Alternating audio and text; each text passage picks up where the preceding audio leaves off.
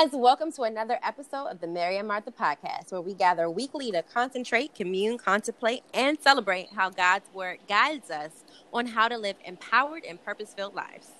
That's right, because Jesus' actions and interactions reflected that women are dignified, worthy, and qualified mm-hmm. to walk in the glory he placed before us. Jesus sees that glory in each and every woman, and we also see it in each and every one of you guys. That's the intention we build upon in our little space on Michelle Obama's internet. And so yes. we're glad to have you. I'm Keisha. And I'm Christina.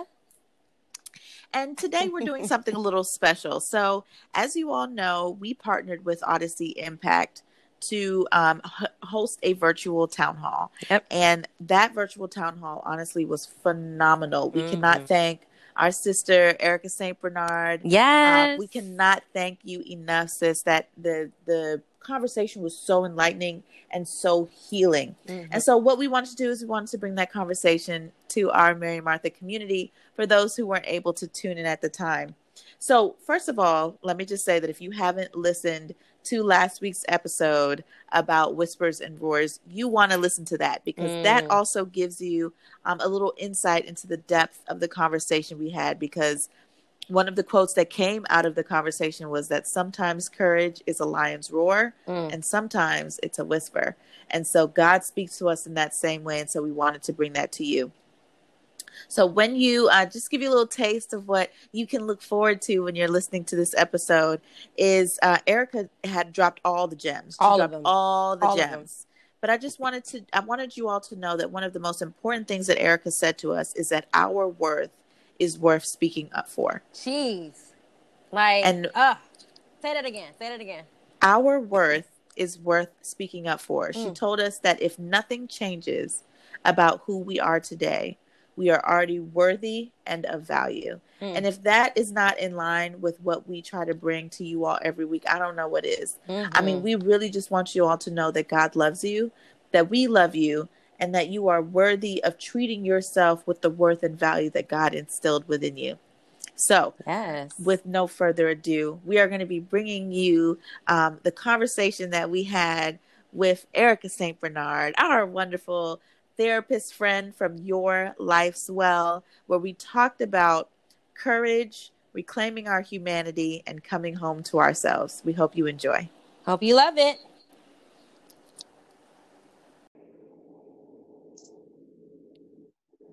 All right. Hello, everybody, and welcome um, to our virtual town hall. We are the Mary and Martha podcast, where we gather weekly to concentrate, commune, contemplate, and celebrate how God's word guides us on how to give empowered and purpose filled lives.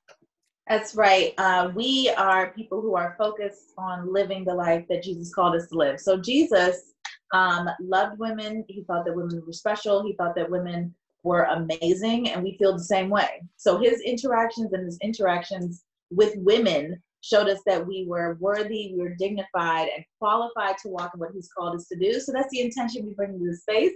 That's the intention we're bringing here today to the virtual town hall. And so we're excited that you all are joining us to talk about something really important, which is the power of our voices. Yeah, so um, we are here every Thursday on all of your favorite podcasting apparatuses. Um, and so, for those of you guys who have been listening to the Mary Martha podcast, you know, over the last two weeks, really, we have been talking about the power of sharing our stories. And one of our favorite scriptures um, is from Revelations, and it says, as soon as I pull this up, for we have overcome by the word of the the blood of the lamb and the word of our testimony. So that's one of our favorite scriptures. Revelations, I believe it's 210. Let's hope it is because that was off the top of my head. Y'all know I be knowing the Bible sometimes. So let's hope that's what it is. We'll put it in the chat. Because right now my Bible app is not working on technology. But you know what? I got the real one right here. Let's see. Um, but we are super excited to have you guys. So Keisha, can you tell, tell them what we do at the Mary Mark podcast? Sure. We talk we talk about we talk about women We talk about the things that impact women. We talk about the things that empower women. We talk about the things that challenge women in our various spaces, um, in our various stages of life. And so the reason why we wanted to have this event today is we are actually uh, partnering with this organization called Odyssey Impact. And we are going to be talking about why our stories are so powerful, how we can use our voices. And uh, for those of you who have watched the movie, then you kind of know some of the themes that we may be touching on today. If you haven't watched the documentary, then you want to watch it after we talk so you can identify how those themes can then play out in your life. So um, we're really excited to do this today. And I think that even more importantly, um, in this time where uh, women's voices, where we're really starting to work together to raise our voices in concert with one another, not just to strengthen ourselves as individuals, but ourselves in our various roles. So those roles could be just as a human being, um, as a mother, as a wife, as a partner, as a business owner, as a teacher, as a professor, as a blue collar worker, um, as a babysitter, you know, all of those different roles that we play as women making sure that we are showing up in the fullness of who we are and feeling strengthened in um, who who we are and whose we are. So we're excited to have this conversation with you today, and we're excited to have it with our favorite uh, therapist, Erica St. Bernard, and I'll introduce her a little bit later. Yes. So I just want to say for the record, I was right, bloop, but not in the right place. It was it's Revelation 12, 11. Um, for they have overcome by the blood of the Lamb and the word of their testimony, for they had, did not love their lives to the point of death. So that is what we're coming off of scripture wise, because this is still a Bible based podcast. Um, but we just want to thank you guys for coming. And really quick, a couple ground rules. So everybody is muted. we did that on purpose. Um, and we will uh, definitely answer questions if you have pressing questions. What we are asking is either you can raise your hand in um, the participant function. So if you go to the bottom of your screen, it should say participants. Um, then a list will come up. Click on the button that says raise hand. If you have a question, you can raise your hand or you can put it in the chat. So again, at the bottom of your screen, you have an icon that says chat. You can either send it directly to Shakisha or myself, or you can send it to everybody. But we are more than happy to answer any questions that you have for us, um, Erica, or that you want to pose to the group. So there will be a time for questions. So those are the two ways you do it. All right, so let's jump into our conversation. So um, we are going to talk about the themes um, around sharing our stories and specifically related to the movie The Rape of Recy Taylor. So for those of you guys who watched the movie, let me just tell you that movie is so impactful and it reminds us of the impact that we can have or more than just our immediate circle when we really speak up and tell our story. So black women are often venerated as the truth tellers of American society, but their experiences of marginalization and prejudice are often unheard. The rape of Recy Taylor is a step to help address this injustice and give Recy Taylor and others like her the long awaited voice she has always deserved. So that's the movie. Keisha. All right. So um, one of the things that is also interesting, kind of going on, is that um, if you listen to episode 62, The Power of Our Stories, we juxtapose the documentary, which tells the story of what happened to Recy Taylor, with the story of Tamar in uh, Second Samuel, and how she also had to deal with a rape and how she overcame that, and, and what what more so what her story looked like in consideration of what she went through. And so we wanted to have this conversation, but of course, because of the themes that we wanted to talk about, we wanted to bring in um, someone who was a, a, professional in this area um, because we really like to kind of facilitate the conversations, but we don't want to be the arbiter, the be all end all. That's really the Bible and professionals. So those of you who uh, listened to our Christianity and Counseling series in January are familiar with Erica. She is a licensed clinical marriage and family therapist and the founder of Your Life's Well LLC, a private practice in Bowie, Maryland, where she sees millennial women and men to include couples, preparing them for life and love that prioritizes their wellness. She provides pre engagement, premarital, and couples counseling to prepare and empower couples for a legacy of love and wellness. As an ordained minister, she integrates faith and spirituality at the request of her clients. Erica seeks to normalize conversations about mental and emotional wellness and the intersection of faith for and with people of color. She's also a bomb Black woman I don't see that in your bio, so I'm just going to go ahead and put that right there. She's also a really bomb Black woman, and so we're talking about stories, especially how they impact us as Black women. She both has the personal and professional experience to speak on it. So um, thank you so much, Erica, for being here with us today. We love you. We love you. We love you. All right. Anything you want to say before we jump right in? anything I want to say. Mm-hmm. Just thank you so much, ladies, for joining us. We're super excited to have you in this space with us to discuss this very meaningful um, content. And then we are looking forward to what God will do in our time together. Thanks for the welcome. Yes. Okay. So, what we're going to do really quickly is um, for those of you who didn't watch the movie, there were different things that happened all throughout. It's really a documentary. Um, there were things, different things that happened throughout the documentary. So the first thing we want to do is just kind of center you around what we found individually to, mo- to be most personally impactful when we watched the documentary. And then we're going to kind of talk about the themes. And in between the two, Erica is going to lead us through this guided meditation to kind of center us to really have a really great conversation. So let's start. I've been talking for enough. Christina, tell uh, tell these wonderful people what was your most impactful moment when you were watching the documentary, The Rape of Recy Taylor.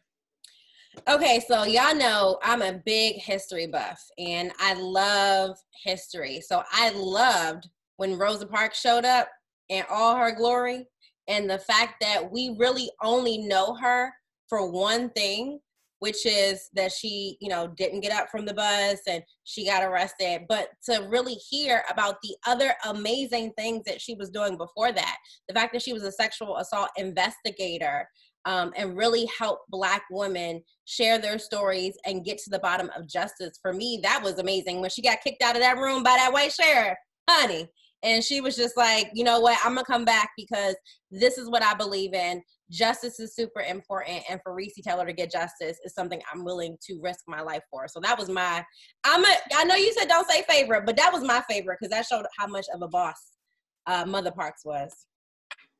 Yeah, so I mean one of the I didn't know this because I'm not really a history buff. Um, but so I'm happy to learn these things as I, you know, grow in my adulthood.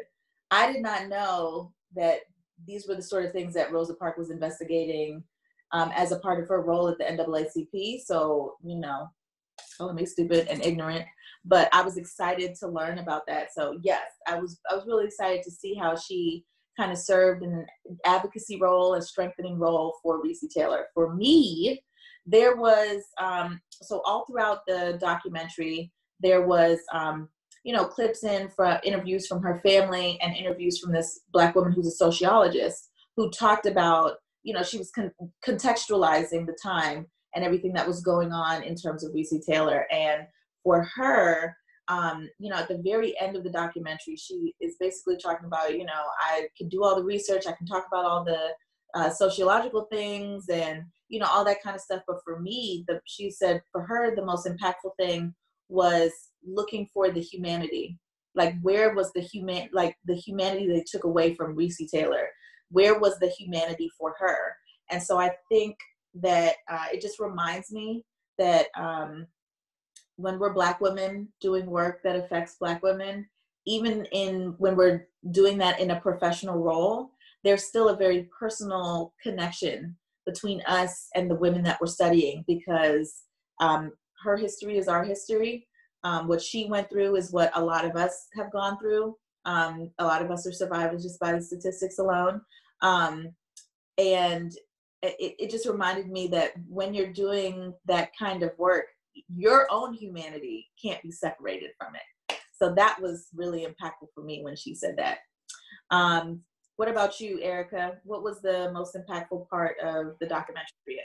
So there were two. I mean, the whole thing had tons of layered um, content and dynamics to process. But one of the things that stuck out to me was um, when they were talking about the power of the Black press during that time in history um, and how there was such a movement to make sure that Recy Taylor's story was not just a story locally, but that it took on a national lens and it, it became a story that was, you know, written about in the black press and that that was a way that they were able to push for a trial. Not that it would be a fair one but to be able to push that it wouldn't just be swept under the rug and it wouldn't be overlooked. So thinking about this i think one of the people speaking in the film said the pen is a weapon. And thinking about this idea that we get to narrate we get to narrate our stories whether we write them whether we speak them verbally whether we share them what have you um, our pen is a weapon. The other thing that, I, that really struck out to me um, was Recy Taylor's wording. Recy Taylor was said in the video, um, "The Lord was just with me that night," and I think I know so many um, trauma survivors who have a similar space where they struggle to acknowledge that the Lord was with them because of the terrible, ugly thing that happened to them but here this woman in you know decades past these traumatic events and we're not even just speaking about the actual trauma and the, the rape of, of Recy Taylor but we're talking about what it is to live in a Jim Crow South in that time on top of having been raped on top of being a woman of color on top of being a mom on top of all the other things that were just her life um, and acknowledging that she was still able to say the Lord was just with me that night and the idea that that night, as heinous as it was, could have turned out so differently, right? It could have been the rape and death of Recy Taylor, but that's not the story. And so, this idea that God can be with us, present with us, and we can access Him um, even in the hardest and most ugly times. Um, and I'm, yeah, that that stuck out to me, um, among other things. Agreed. Um, I was waiting for you to unmute me, Christina. I was like, um, but yes, totally agree with that. Um, I, I, really like what you said about um, getting to narrate our own stories um, because that is a part of why we want to talk about the power of your own story and kind of re reworking the narrative that the world gives us um, and deciding what our own narrative is going to be um, and whether that comes from a faith perspective or not getting to decide for yourself what is my story and what does it look like. So um, before we start talking about the themes of the movie and by the way everyone if you um, kind of have a comment you want to make feel free to raise your hand. If you have a thought that you want to interject feel free to just put it in the chat or something like that. Let us know that you want to be you know if you want to say something feel free to. This is a this is a safe space for you to talk about whatever you want to talk about okay now, um, before let's get into the themes that we want to talk about from the documentary, um, the themes that kind of help us to tell powerful stories about ourselves. Um, but I know that you wanted to start with this guided meditation, so I'm excited to let you go ahead and lead that. Thanks. I'm excited to do so. Again, for those of you who joined us after the moment of greeting, welcome, welcome, welcome. Thanks so much for joining us. And I would encourage you and even invite you in this moment to make yourself comfortable wherever you are. I invite you to close your eyes or to soften your gaze as you lower your eyes to the floor or to some inanimate or unmoving object. And I want you to consider feeling your body supported by whatever you're sitting on. Maybe it's the bed or a chair, maybe it's the mm-hmm. sofa, maybe it's the floor, maybe you're resting up against the wall. Wherever you find yourself, I invite you to feel your body supported by what is holding you I invite you to inhale deeply through your nose and to exhale fully through your mouth. Inhale deeply to receive what you need. Exhale fully to release what you don't need. Inhale deeply the presence of God. And exhale fully anything that opposes it. Once more, inhale fully through your nose and exhale deeply through your mouth. Now I invite you to listen with your ears and with your heart. God, as your daughters, we enter this virtual space and time, knowing that you are with each of us and that you are for each of us. Thank you for your love that lifts us, your love that carries us, your love that equips us, your love that empowers us, your love that saves us, your love that heals us, and your love that frees us, that we might share safe and sacred space with other women who love you. As we gather in this virtual space, allow each of us to feel the presence of your Holy Spirit as you meet us here. May you join us in our respective places, reminding us that each of us, yes, even you, sis, belong to God. Lord, we invite you to transform this virtual space by the power of your redemptive love, so that as we seek to reclaim our humanity, demonstrate courage in its various manifestations, and as we engage in the process of coming home to ourselves. Lord, we ask you to make this safe and sacred space and time for each woman. And we ask that you meet each of us where we are so that we can gain what you have for us during this time together this day. This is our affirmation. This is our meditation. Amen. All right. Uh, thank you. Welcome. I, I love when you pray. Oh my God. Okay. The first theme that I wanted to, uh, that we wanted to kind of touch on that came, that was inspired by the documentary was this idea of reclaiming our humanity. Mm-hmm. Um, one of the things that you kind of saw that was happening, remember I said that the most impactful thing for me was when the sociologist said, like, where is the humanity? So you know, initially you're thinking about, all right, uh, when someone commits a, such a violent act against someone, you are essentially um, erasing mm-hmm. or attempting to erase their humanity. Like you don't see me as a person worthy of being treated in a way that shows I have value. And so, like the way that you've treated me attempts to erase the humanness of who I am. Um, but it doesn't even need to be like in the context of that kind of violence, right? I also think of how people can manipulate our humanity, which is to say, you know, you're a mom, like you shouldn't be dressing like that. Uh, you're a wife, you shouldn't be talking like that. Like you're a Christian, you shouldn't be presenting yourself like that. Mm-hmm. And and taking the things that make up our humanity and manipulating it to say what we should or shouldn't do, how we should or shouldn't act, where we should or shouldn't go, you know, all of those things. And so when I think about uh, what Recy Taylor did in speaking up, one of the things that she did was she reclaimed that she was a human being worthy of being treated well, worthy of being treated with value. And she decided um, to reclaim her humanity in that way. And so, um, Erica, if you could kind of talk to us about what does it mean for Black women in the face of those who might try to erase our humanity, or in the face of those who might try to manipulate our humanity for their own ends? What does it look like for us to reclaim that?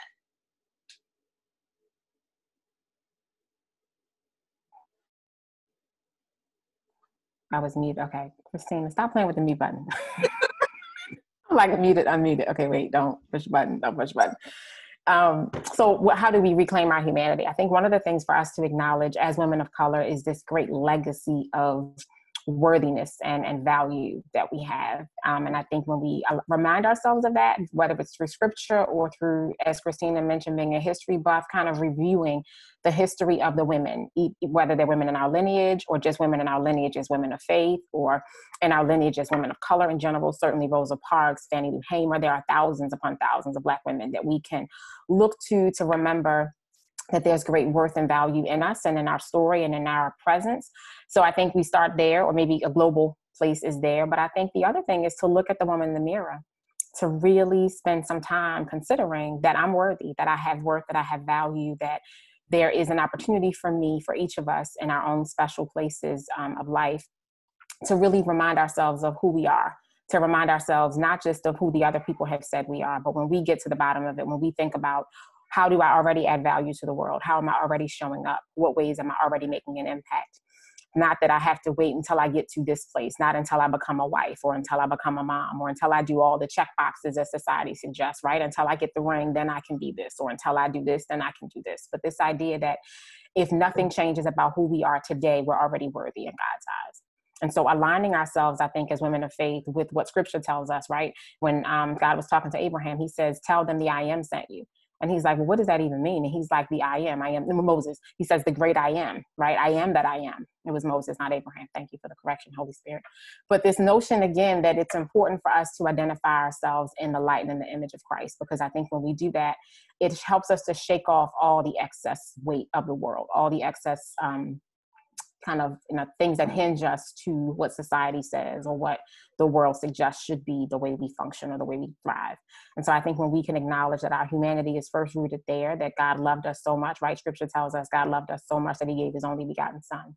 And i think about that as a mom. If someone were to ask me to give my only child for some people who were going to be reckless and wild and do what they want to do anyway yeah, I'm not I'm not signing up for that, which is why I'm so grateful that God didn't ask me to give my little person, but that he would be willing to give his only son. Um, and that Jesus would say in the Garden of Gethsemane, let this cup pass from me, but not my will, let your will be done. And I think sometimes in spaces of human in our humanity where we have those moments where we realize that as Jesus did, this is a great opportunity to do something really meaningful, but it also comes at a cost to me. And I think sometimes in reclaiming our humanity, we have to acknowledge that this typically is done in spaces where people are not valuing us, right? If we think about the movie with Recy Taylor, if we think about in the biblical story with Tamar and um, Amnon when she was raped by him, and even how she had to use her voice in that space, it's reminding ourselves that our worth is worth speaking up for, that I am worthy I, I, am worth speaking up for. If nobody else will speak up for me, if and when I'm ready, when I'm ready, when I choose, right? Because every woman won't choose to speak up. And I think that's fair. I think that's appropriate. I think that's okay. So making sure that we're mindful that our humanity matters. And when we align ourselves as women of faith, um, yes, Christina Jones, I am worth speaking up for. That's it. We got to remind ourselves of that. Um, reminding ourselves again in the mirror, right? Having that mirror talk like Issa Rae does on insecure, like really having those moments where we're like, no, I am so worthy. I am definitely valuable. God sees me. God cares for me. And um, I know that for some people, that is a challenge because faith, again, as Recy Taylor was able to say, God was with me that night. I think it's getting to the real place of faith where we can say, we can ask those hard questions of God. I think that's wrestling too with our humanity, acknowledging that God, it feels like you weren't there that night how come this happened to me, right? If, if God is so loving and so gracious and so kind, how would this heinous, ugly, disgusting thing happen to me? And so I think the humanity piece is also wrestling with God in that space of getting not so much clarity like you'll understand or it'll make sense, but that you come to a space of understanding that God still is and that God will um, be a part of your healing process and, um, yeah, reclaiming our humanity. Looks like a number of those things. So we got a um, comment from the chat that says, we have a duty to our black girls mm-hmm. to reclaim our humanity. Mm, I like it. And I think reclaiming our humanity comes in so many different ways. And so that's a great sentiment though, that we do have a duty because they are watching us. They look up to us. They they watch us when we don't know they're watching. They are mimicking us when we're not in their presence. They're trying to sound like us. They're trying to dress like us, trying to buy lip color like us. Like they're really trying to emulate us in all these amazing ways that make us smile.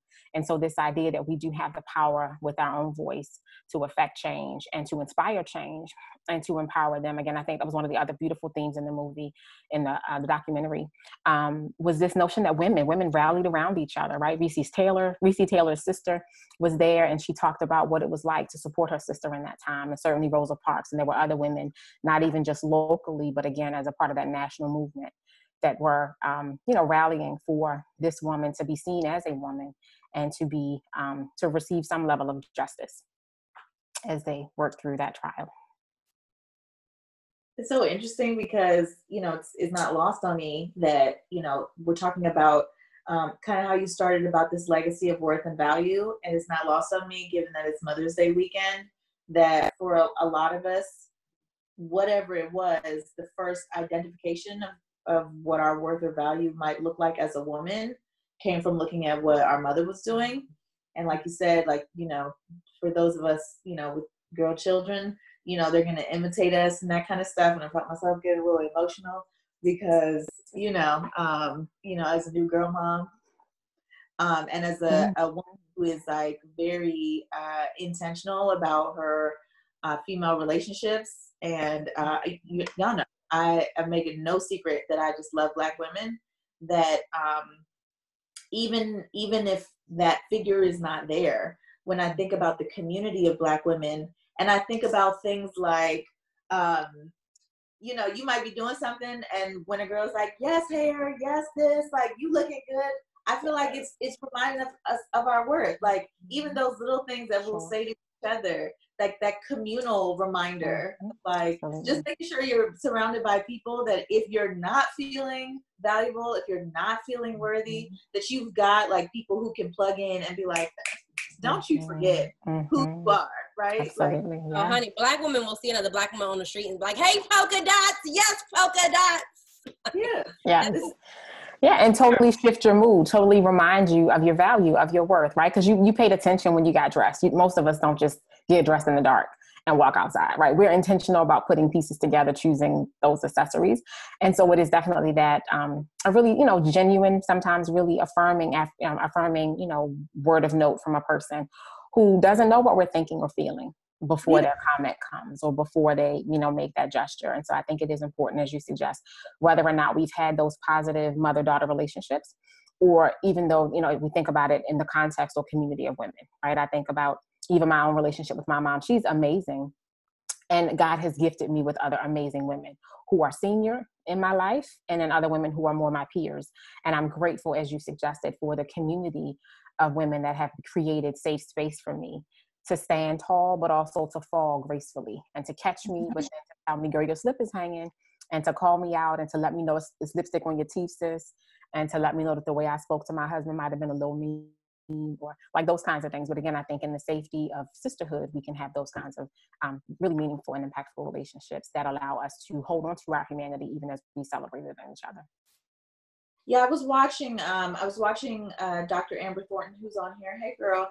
Um, I was watching her live about. Uh, she's doing seven days of self care, and she was talking like day six, I think it is, was about building your village and about being intentional about the village that's around you, because at various stages in your life, you're gonna need to call on that village to, like you said, challenge you, uh, let you know that slip is showing or just to kind of lift you up and, and be there with you. So um, I think it also is a reminder for us that um, when we see girls coming up behind us, that we're also reminding them of their humanity and taking time to pour into them.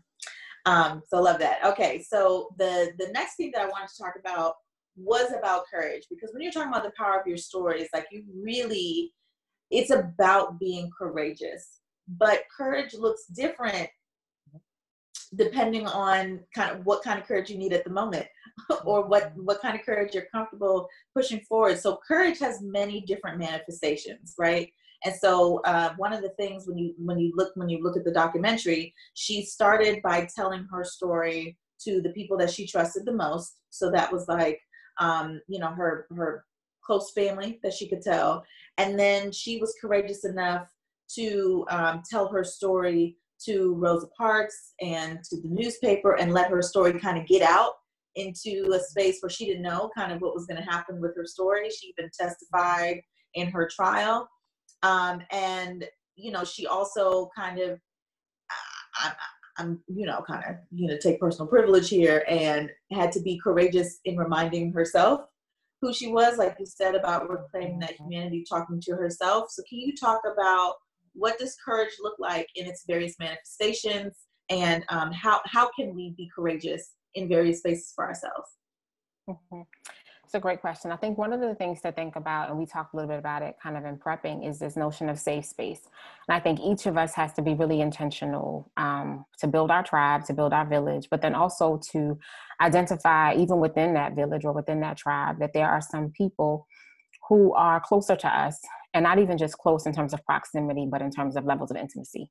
And really considering who we will decide to share what details with, because certainly everybody is not detail worthy. Like you might tell somebody about um, what you where you went to the grocery store or, where you buy your clothes, but you might not share the personal details of your story with them. And so I think whether it is one um, a story of sexual assault or trauma or just some other you know pertinent details of your life choosing who you invite into that safe space is super important i think in the film. We see Recy taylor um, again as you said sharing with her husband and her brother and her dad and they become her village. They support her. They look out for her. Literally there's a, um, a caption or a piece of the film where they talk about how her dad sat in a tree with a shotgun and that was where he slept at night to protect his family to protect the you know the, the value of his daughter to protect her humanity because of course um, the good old white folk were coming for her, right? They didn't like that a woman of color was, you know, would dare speak up about um, the, the rape that, that, they, that she suffered. And so this idea that, again,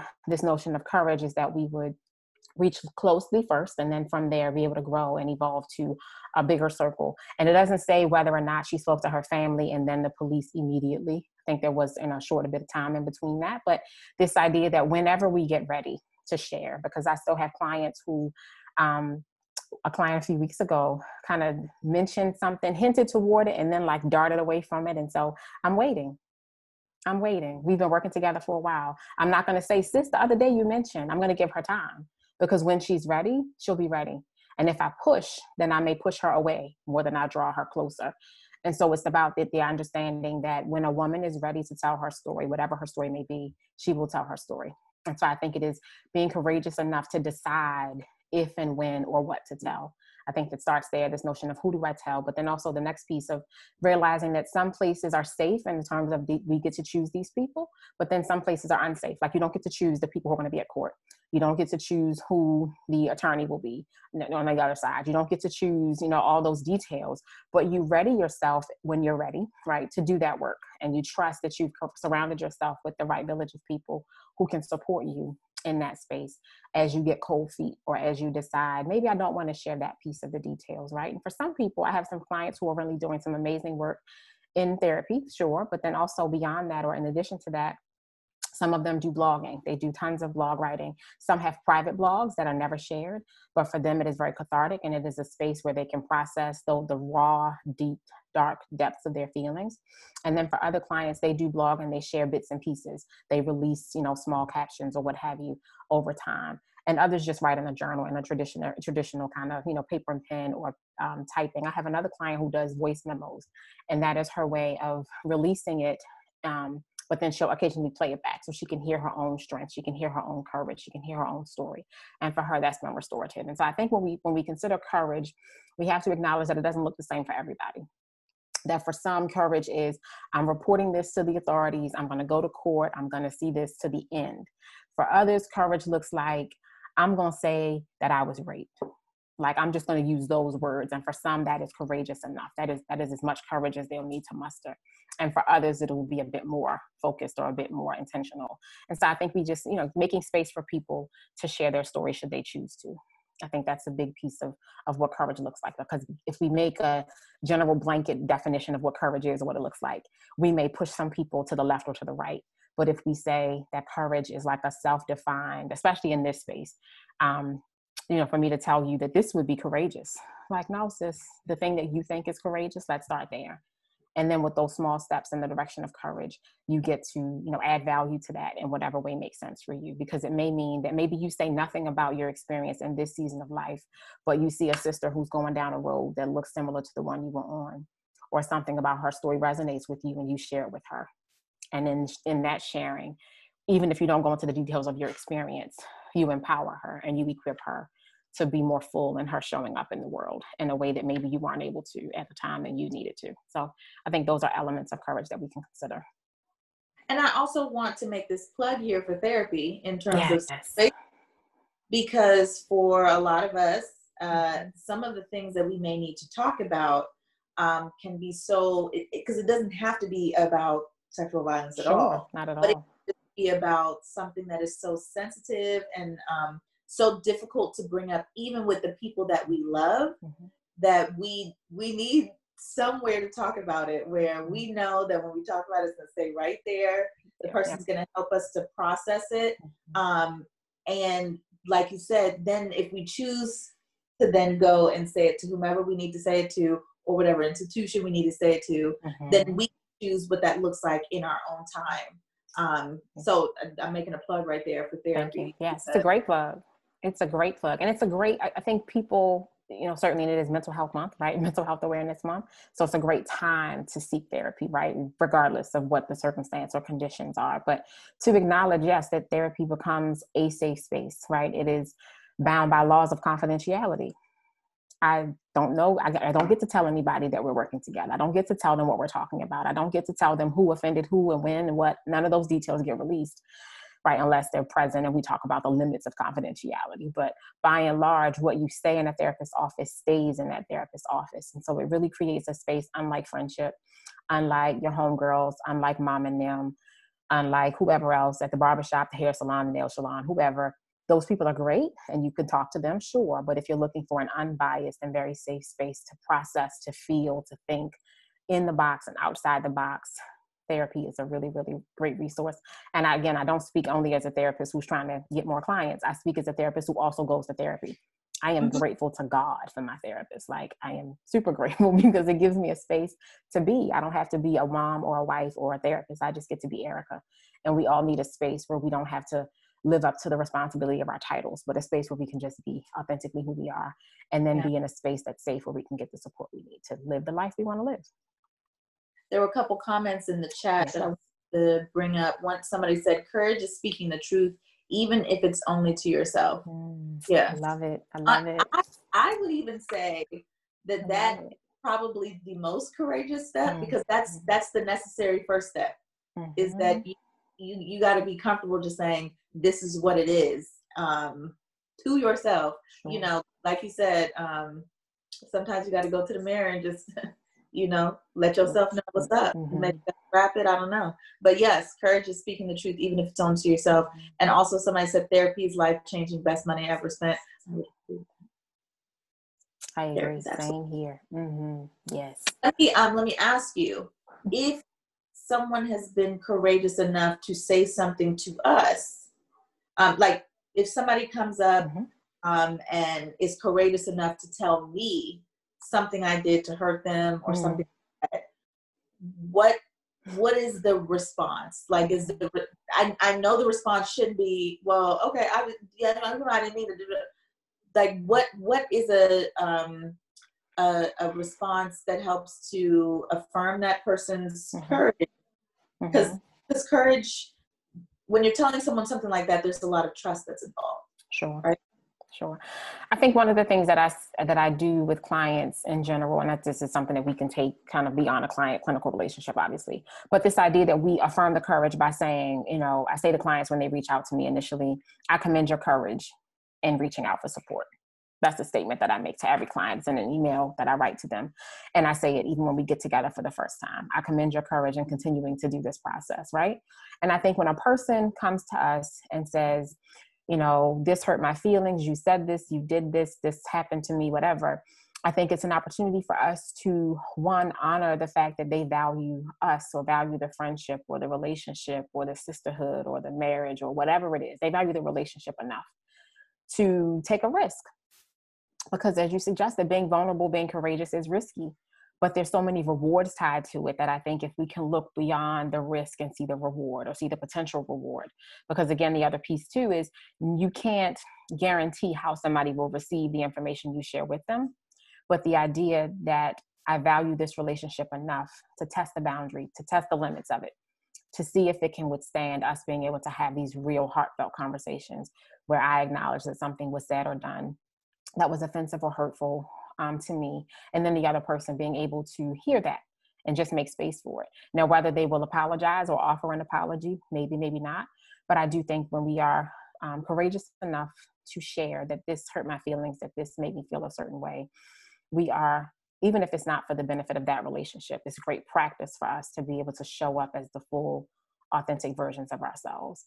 Because when we silence our voice even in small ways we teach ourselves that it's okay to silence ourselves and so when we need our big girl voice, it's been muted for so long, we don't really have access to it. Not that it's unavailable, but it's harder to access it. And so the more we can practice those small efforts of speaking up, those small efforts of saying this hurt my feelings. That joke was it was funny at first, but it actually hurt my feelings. Like those kind of moments, we can be really real with each other and have those heart to heart moments. I think we can um, gain the courage we need, and then we can model what courage looks like for other people. Because I think we tend to think of the Wiz, right, the big the, the lion who was seeking courage. And he wanted to be able to roar really loud.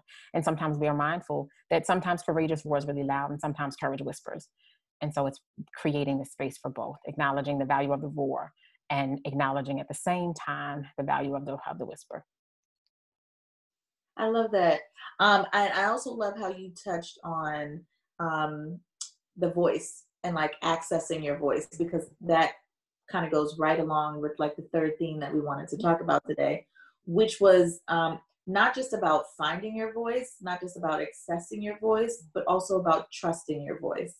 Um, what what does that look like? Like mm-hmm. practically speaking, like mm-hmm. what does that look like if you have been in a situation where um, you have been uh, so dehumanized, um, so devalued, um, felt so unworthy, um, and now you have to kind of uh, uh, we talked about this in our prep and you referred to it as coming home to yourself mm-hmm. um, because i was like how how do you access that inner voice how do you find that voice back and value it mm-hmm. um, in order to then use it because you can't use a voice that you don't that you can't access that you can't trust mm-hmm.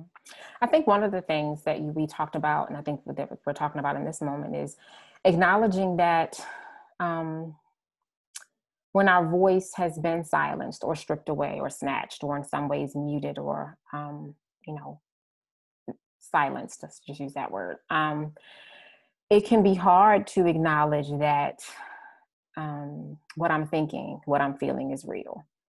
That you know um, what i'm experiencing is hard. And so we talked about intuition. And i try to encourage my clients to get back to intuition to get back to what your gut says get back to what you feel, right? When we think about, um, we go places and something about it just doesn't seem right. We don't know what just yet, but something about this place is off. Something about this phone call seems funny. This email doesn't seem right. Like, pay attention to that, right? Like, cue into what your body is telling you because our bodies remember. There's a whole book about trauma that's called The Body Keeps the Score. And this idea that our bodies remember so many more things than our imaginations or our minds can remember. And so when we're in certain places with certain people, it's about really tuning, tuning ourselves into our bodies, tuning ourselves into our senses. You know, what is the, what is it about this that is causing me to feel uneasy? What about this is causing causing me to feel discomfort?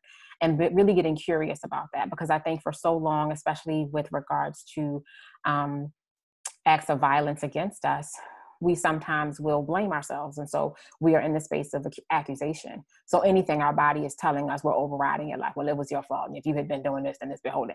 And so it's really getting curious more than we're in a space of judgment. And so I'm, you know, encouraging clients and would invite um, the people listening to be mindful that your body is telling you something your mind is telling you something for some of us we think of intuition and our gut as being holy spirit telling us something and so really tuning our ears um, into that process. But acknowledging too, that's a lot of work. I think it's hard to do this the work of coming home to ourselves or being able to attune to ourselves if we've not processed some of the other elements, if we've not processed the, the truth of the story. If we've not, and this doesn't necessarily mean that it has to be in a um, you know, big picture kind of way where we have to alert authorities and do those kinds of things, but even just on an individual space where we acknowledge that this is what happened to me, this is how I've been impacted by it, this is who I still want to be, even as a result of it, because I think that's the other thing. It's being able to see outside of where I see myself now and acknowledge that there there's still so much life in me and I don't want to die quiet. I don't want to live a quiet life. I want to live maybe not a roaring life. Maybe I want to live at a whisper, but I want to have a voice. And mm-hmm. so figuring out how we find the voice again. And I think it's about tapping into intuition. It's about tapping into spirit. It's about tapping into the part of us that feels connected to the moment and learning to give that part of us a voice. And a voice again maybe a whisper maybe you know a shout every now and again but giving it the power to to breathe and to live. Um, and then i think in addition to that it's really creating spaces where we can um, process whatever we're experiencing. Because to assume that i can come home to myself and avoid myself at the same time is not it's not possible so it's feeling the hard feelings it's feeling the fullness of feelings because you know as much as we talk about i don't want to feel the painful feelings muting the painful feelings also mutes the happy feelings yes there's no way to cut out certain feelings or certain parts of an experience you got to feel the whole thing i joke mm-hmm. with clients like we got to put our whole self in we got to do the hokey pokey right here and we got to put our whole self in and kind of stay in that space for a little bit until mm-hmm. we can you know, figure out what's really going on and then gain some clarity. And as we gain clarity, we get to the space where we can say, This is what coming home to me feels like. I am more aware of what I'm thinking. I'm more aware of what I'm feeling. I'm more aware of what I like and what I dislike. Because sometimes, in an effort to um, just get back to life when trauma happens to us, we just do stuff that doesn't really align with who we are anymore. Or, you know, we just fall into patterns because this is what people expect of us. Mm-hmm. And so this coming home to self means kind of asking, do I really like the things I say I like? Because I've been eating Italian food because all my friends like it, but I don't really like Italian food. I actually just like burgers. So maybe next time, you know, showing up and coming home to myself will be no, we're not going to the Italian spot when the restaurants open up. Mm-hmm. We're going to a burger spot. Mm-hmm. And I'm sending them, I'm sending them the message now so that they know when the world opens back up, first restaurant is going to be a burger spot. And maybe mm-hmm. that is an affirmation of me coming home to myself because I'm no longer falling into a pattern or rhythm that no longer suits me. And again, that takes curiosity as much as it takes courage, is really getting curious about who I am and how I'm wanting to show up such that I can make a difference, not even in the lives of other people, but in my own life. Because I think sometimes we get so focused on doing things for other people that we forget our own worth and value in the process. And so it's important when we tap into self, we can be even more amazing in our efforts to show up with and for other people. And I love that that you use that burger example because it doesn't even have to be something that's like a super deep exactly sort of thing. It's just like anything that is that I don't want to define me anymore. I just need to get rid of. I just I just need to sideline that. Um, one of the things that we talked about when we were we were talking about the documentary that uh, you said that kind of you know really blew my mind was um, when you're healing from um, doesn't even have to be like abusive or anything like that but when you're healing from a romantic relationship and i asked you how do you learn how to trust your voice again when you're healing from a romantic relationship? You told everybody what you told me that i was just like what? Yeah. Yeah, what I said was what a lot of research is suggesting to us that healing in relationships, healing, well, healing from wounds that were inflicted in relationships are healed in healthy relationships. So we have to make ourselves vulnerable again to a different type of relationship. The pattern that we tend to fall into, as you and I talked about, is we're in a relationship, we break up, we do some healing, we get back into a relationship, and then the, the cycle repeats itself. And so this idea that we would do better to heal ourselves in the course and context of healthy relationships, which is why therapy can be so transformative for people. Transformative, I didn't say it properly, um, or transformational for people, is because it is a, it's one of the few places in the world where two people gather for the focus and intent of one. Most other relationships, I'm here for you, you're here for me, girl, we here together, girl. And that's great. But therapy provides a space where, nope, I'm not really, the clients aren't really there for me. I'm there for them. I'm holding safe space for them. I am available for them. I am sitting with them in the hard places. I am challenging them to have the hard conversations, to think the hard thoughts, to feel the hard feelings with support and that's very different than when girlfriends get together because girl let me tell you and as soon as you start to tell them they telling you something and so this this constant like wait but it was still my turn i wasn't fit okay i guess i'm finished all right well we'll try again next time and mm-hmm. therapy is this space where again you have that open dialogue and i think it's in that space again where you get to try out some of the things that will allow you to show up in a healthy way in other relationships because therapy is designed to be and intended to be a healthy relationship space and so those don't have to be romantic relationships. Exactly. Right? And that's the other piece. I think sometimes we think in order to show that I've healed in romantic relationship spaces, I need to be in another romantic relationship. And I think sometimes, again, we can find that in platonic relationships, whether with the man or with the woman, we can experience the restoration and the, the, redemption that God intends his daughters to experience in healthy relationships that don't have to be romantic at all. And certainly, even in those, relationships as we've spoken about before in terms of even relationships with our girlfriends. They can teach us things that help us show up as better partners in love relationships and vice versa. So this opportunity to avail ourselves to healthy relationships not just because they're good to have in our lives, but because of the power they have to help us heal from other things that were not inflicted in those existing relationships presently, but that again we can overcome and work through. Um, and becoming a mom, you know, you talk about the relationships that show up in very meaningful ways um, and how you get healed even in those mothering relationships and even in the relationships where you acknowledge that this little person who's looking up to you is a part of your healing still like how does god even do that and so it's really amazing and redemptive how god uses the power of relationships and healthy ones in particular to create the safe space for us to do this meaningful work that gets us to a place of wholeness yeah my my younger sister commented to me the other day that i'm a lot softer now that i have a daughter. And i kind of took that to mean that god needed to make me a little softer and that's why he gave me a daughter. So hopefully that means i'm a little softer in my other relationships too but no promises yet. I'm still healing. All right. Um, okay great. Um, i love i love the points that you made. Um, and those, so those are the three themes that we wanted to talk about in terms of the movie. And so we hope that you know, as you were listening, you kind of thought to yourself, okay, what is what are ways in which I can reclaim my own humanity? What are ways in which I can show courage in different manifestations in my own life, whether it's um, in an intimate relationship that I find to be safe, um, whether it's in a space that I, I'm not sure what the result of being courageous in it is, and just doing it anyway is courageous um, and also for yourself like how do i show up and be courageous just for me? What, what do i need to be saying to be courageous for my own self? And then finally um, i hope that you find a way to come home to yourself if you're not home already. Um, and even if you're home like continuing to be curious to find different things. Like you know in a house you've got plenty of different rooms. And so you know i've refitted this room that used to be uh, a guest room into my office and it's i've discovered something new about my own home. I have something new and so in that same way continue to be courageous about um, and and curious about ways in which you can continue to come home to yourself and to trust and use your own voice. So um, we're going to close with a prayer um, and we've talked to erica about um, doing our prayer. So on the podcast, we call this our power prayer. And the power prayer is essentially like just something that is like, you know, just kind of plug in real quick to give you some strength to keep going.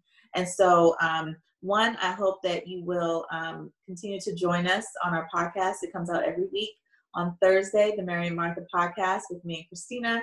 Um, and we hope that this conversation has been helpful or healing in any kind of way to you all. Um, Christina, anything you want to say before Erica does the power prayer? Let me just tell y'all, I've had fun being the producer. For right. This, for this episode, I appreciate it. Um, I do want to say thank you, thank you, thank you to Erica St. Bernard. Um, she is an amazing Christian counselor. I'm going to throw a plug to her. Her email address is erica at yourlifeswell.com. Yay, I got it right. Erica with the C, blue.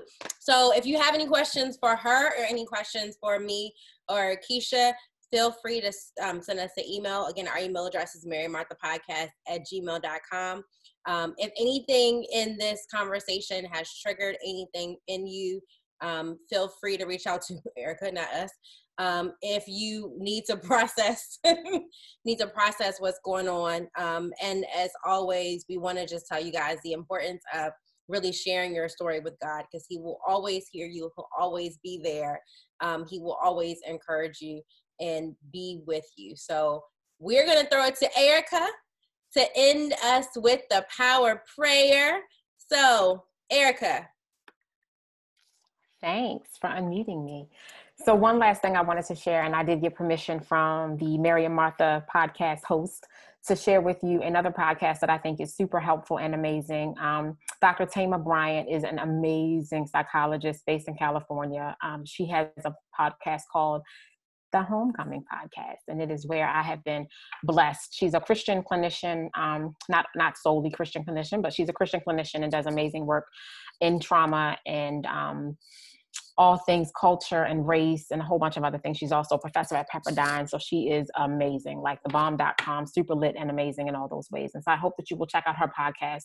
Um, it's got some really, really amazing content there. And so I wanted to share that with you because that's where we pulled together that final theme um, coming home to ourselves because that's what she speaks of in each of the podcast episodes. So I hope that you'll take a listen there as well as you listen to the Mary Martha podcast because they rock.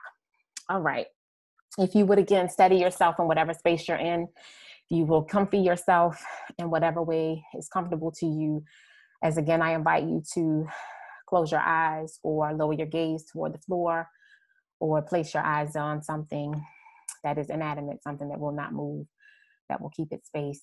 And as you are invited to inhale deeply through your nose and exhale fully through your mouth.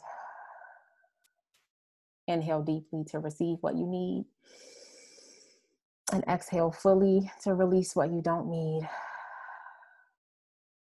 Inhale deeply, the presence of God. And exhale fully anything that came up that made you uncomfortable or uneasy. And once more, I invite you to inhale fully and exhale completely. God, in your name, we thank you for your presence in our lives, for your presence is better than life. Your presence is nearer than our next breath. Your presence is everything we need. God, in the name of your son Jesus, I pray a prayer of blessing over your daughters, those that are gathered here for this time of sharing, for this time of care, for this time of nurturing the parts of us that need to be nurtured in the ways that you knew we would need to be nurtured on May 9th, 2020. We thank you and praise you, God, for the gift of our story. We thank you for the gift of our ability to find our voice. We thank you that you are with us even as we search for our story or search for our voice. We pray in the name of Jesus that you will bless us, that we will indeed be mindful of our own humanity, that we will reclaim our humanity with you and through you. Help us, God, to see who we are, not just to see with our eyes, but to see with our heart and not just to see with what the world tells us we should be looking for, but to see with the full knowledge that you love us just as we are, that you love us right in this place, right at this time. And I pray, God, that as you help us to see our humanity and reclaim our humanity, that you will also help us to explore what it means to be courageous and all the ways we could be courageous, whether it is in the small whisper or in the lion roar. We pray in the name of Jesus that you will allow us to find and use our voice in the ways that matter most where we are in this season. And then, God, last but certainly not least, we pray that you will help us to come home to ourselves for some of us, that means first coming home to you. And so I pray for those who may not have a direct relationship with you. They may have heard about you, may have wondered about you, but don't quite fully know you for themselves. I pray, God, that you would allow them to get to know you personally. And then for those who know you but have strayed away because of life, because of hurt, because of pain, because of stuff, because of disappointments, I pray, God, that you would call them closer to you. And that as they reach for you, you would reach for them. And I pray, God, that you will continue to bless us, cover us, and keep us as we endeavor to live lives in such a way that you get glory. Help us to be strengthened in our knowledge of who we are and our knowledge of who you are, even as we share our stories, and certainly as we continue to do the process and do the work of journeying home, not just to ourselves, but also to you, that our lives might be sustained in ways that add value for days, weeks, months, and even years to come. This is our sincere prayer, and we make it by faith. In the strong name of your Son, Jesus Christ, we pray. Amen. Amen. All right. So, everybody, thank you so much for tuning in to another or the first virtual episode of the Mary and Martha podcast. Remember, we all have a part to play in the yes. God. Oh God. So, like the woman in Mark 14 8 do what you do can. what you can. Thank you so much, guys, girls.